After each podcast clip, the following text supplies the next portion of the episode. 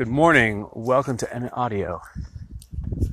This is an exciting moment in the May Virtual Apprenticeship Challenge audio version because this marks the transition from spoon blank to starting to carve the spoon with the knives. So, first thing you want to do is make sure that your knives are sharp because this initial stage of carving is heavy lifting and if your knives aren't sharp, um, you're going to be struggling. So I think a lot of times people think, oh, I'll use the relatively dull knife until I get to the finishing cuts and then I'll sharpen.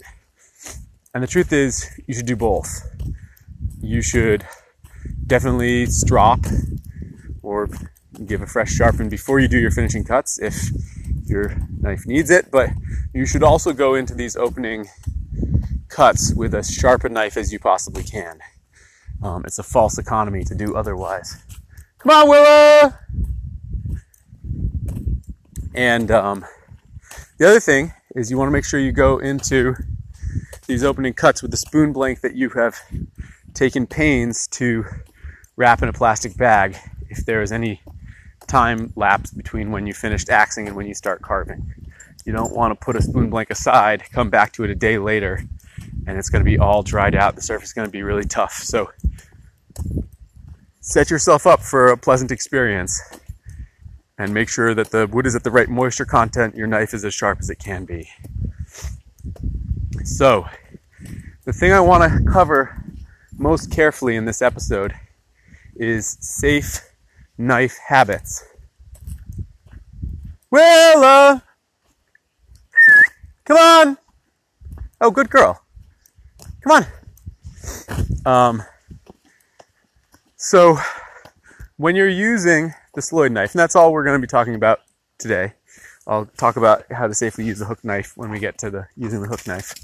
But you found a ball. Good girl. Um, when you're using the Sloyd knife, the most important thing is to make sure that you can't cut yourself. And so that comes in two different ways. When you are cutting away from yourself, you want to make sure that the power of that cut is coming actually and counterintuitively from the hand that is holding the spoon. This happens in two different ways. The most common I call the hand squeeze, where you are essentially opening and closing the fingers that are also holding the spoon. And in doing so, you're actually squeezing the wood of the spoon against the knife. So you'd use this when you're cutting around the circumference of the bowl or when you're carving the back of the bowl. Um, and it can be hard for people to sort of figure out how this works essentially. But if you hold your your hand, if you're righty, it would be your left hand and just hold it out like you're like you're wearing a mitten. And then just to open and close those fingers. That's what it looks like while keeping your thumb up. The reason I say keeping your thumb up is that that thumb being stiff and up, what's going to happen is you're going to have both of your thumbs on the back spine of the blade next to each other, not one on top of the other. So you're holding the knife with your dominant hand. The thumb of your knife hand is on the back spine of the blade, and the other thumb of the hand that's holding the piece of wood is right next to it. And what that thumb from the other piece of sorry, I'm watching watching Willow chew a piece of wood. that thumb from your other hand is transferring the energy from your hand squeeze into the knife blade. The hand that's holding the knife doesn't transfer any energy all it's doing is making sure that the that the knife uh, that the knife the back of the knife blade is still pressed up against the non-dominant thumb. You don't want to let it leave that thumb. And the way that this keeps you safe is that it means that there's never a point at which your hand could slip and because you're using power from your knife hand, you would then plow the knife into your leg or your dog or your kid or your other hand it just can't do it because there's no power in the, the knife.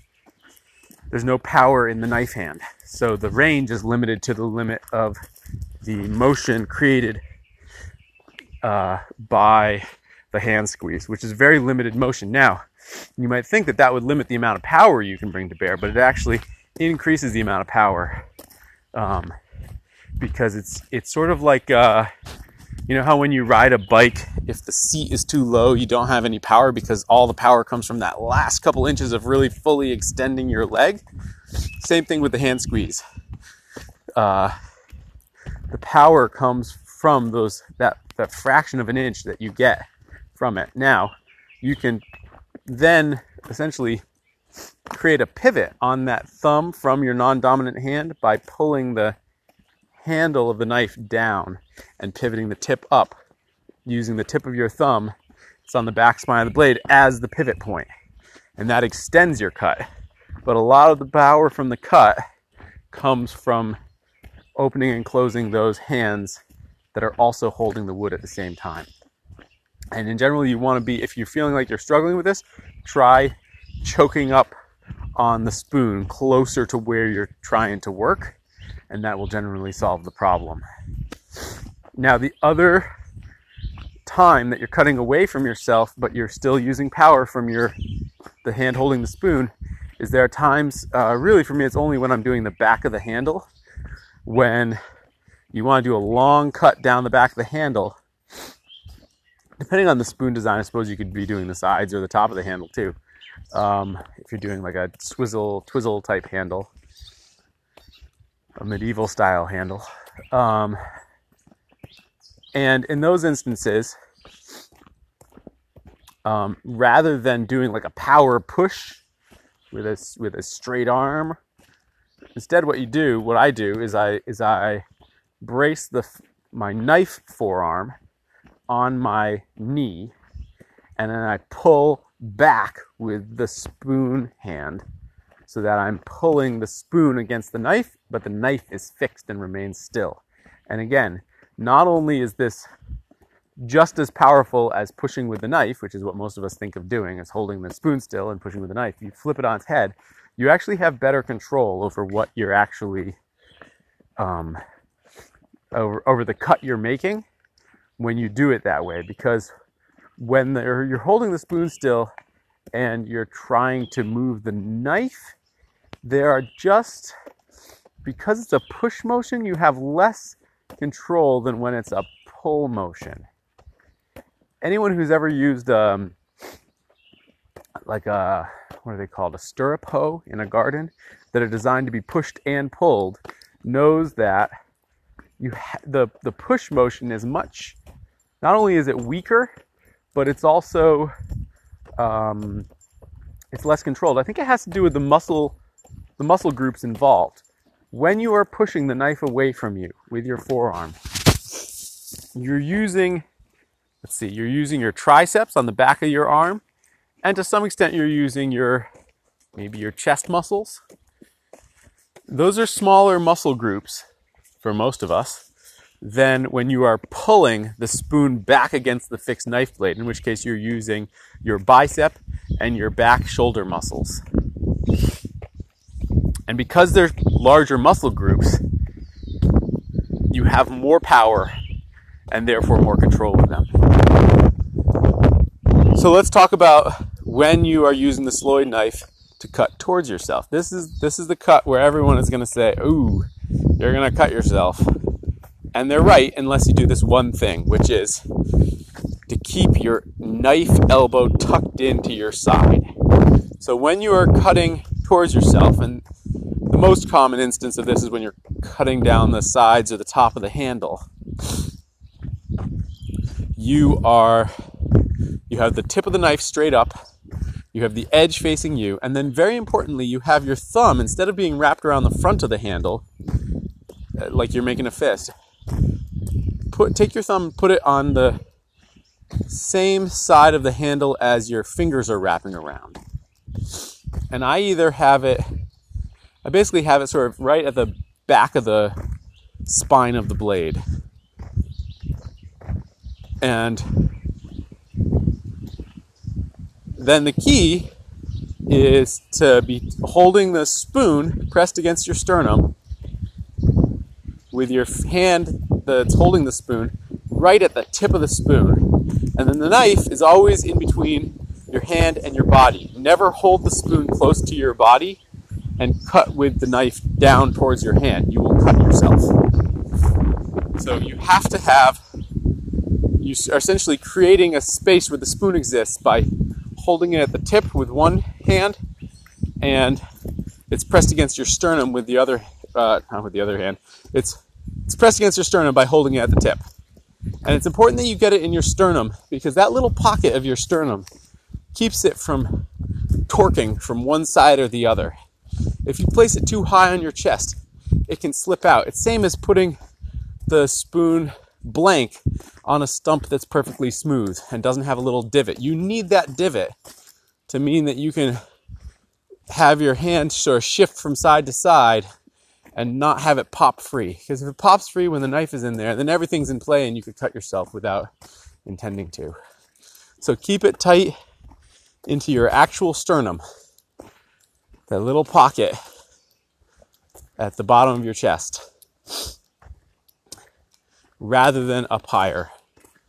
And I don't use a bodger's bib or anything like that. Two things help me um, keep from getting that the that uncomfortable uh, feeling from pressing a sharp end of a spoon into your chest. The first is to always knock off the corners of the handle. In my experience, that's always the the culprit. And if I even just knock off the corners just a little bit, it goes a long way towards making it comfortable. And the second is when it's the time of year when I'm carving in just a t-shirt and I'm carving a bunch of spoons. If I'm just carving one spoon, it's not a big deal. If I'm carving spoons all day, I will often wear an apron just to give myself that second layer of material. And that's all I need is just the two layers of material and to have the corners knocked off. And then I don't experience any discomfort. So, you start making that cut. You want your elbow clamped into your side.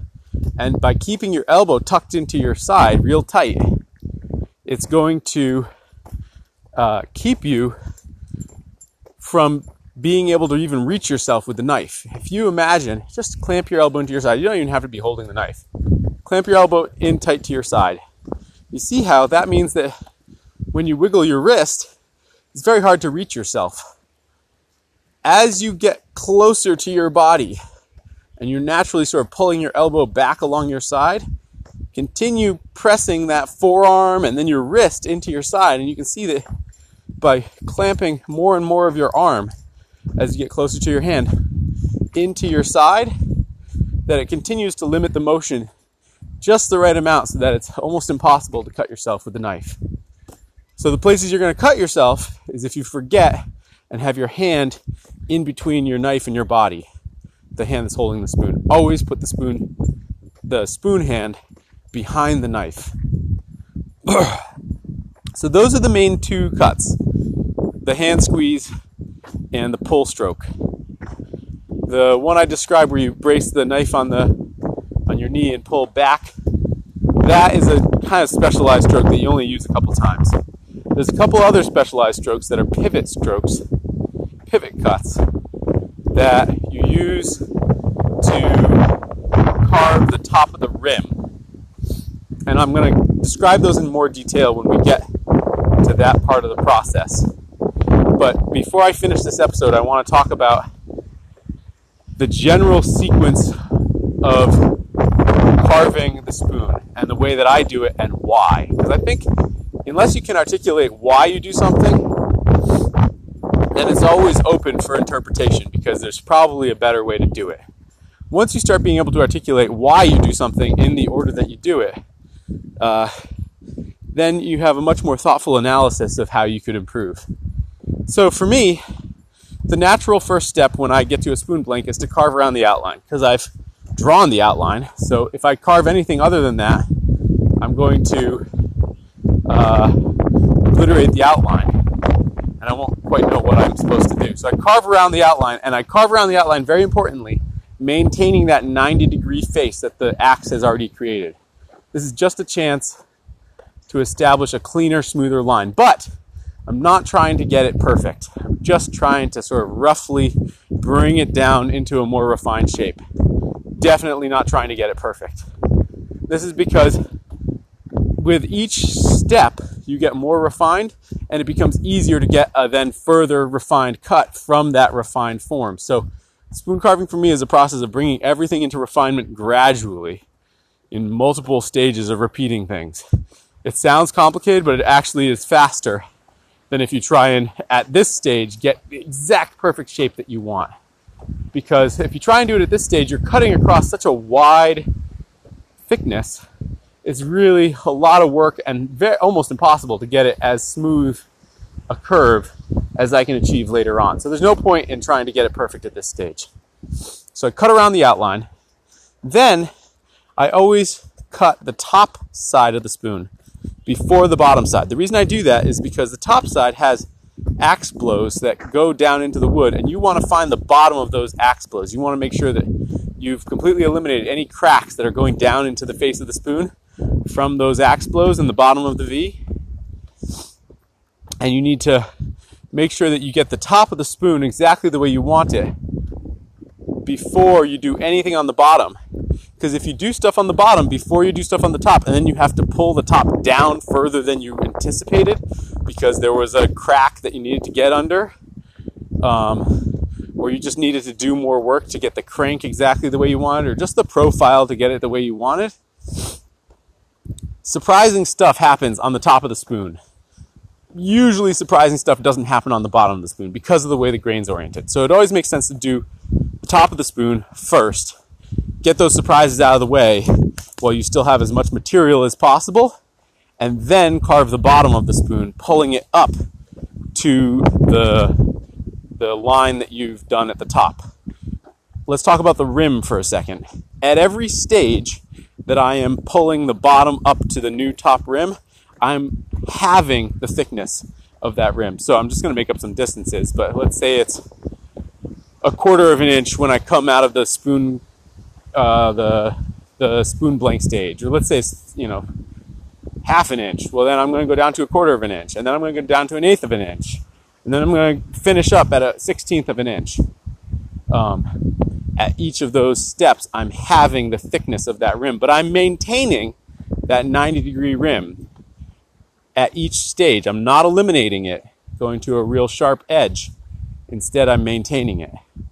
So once I, very quickly now, once I do the outline, the top face, and the bottom face, now I'm in a good position to redraw the shape with pencil this time and within the material that's there, find the most symmetrical, sweetest lines, and then I do the outline, the top, the bottom again. And that two step process of repeating those steps allows me to really consistently pull a good shape and the shape I intend out of uh, a fairly rough spoon blank and it gives me the wiggle room I need to adjust to unforeseen circumstances. Once I have done that, I'm going to carve the chamfers on the handle, and then I'm going to carve the spoon bowl, and then I'm going to carve the outside of the bowl down to the finished thing. So we'll get to each of those in steps. And tomorrow's episode, we'll talk about, um, we'll walk through this process step by step. Um, but make sure that you review the safe knife practices so that you are safe. Um, and thanks for listening.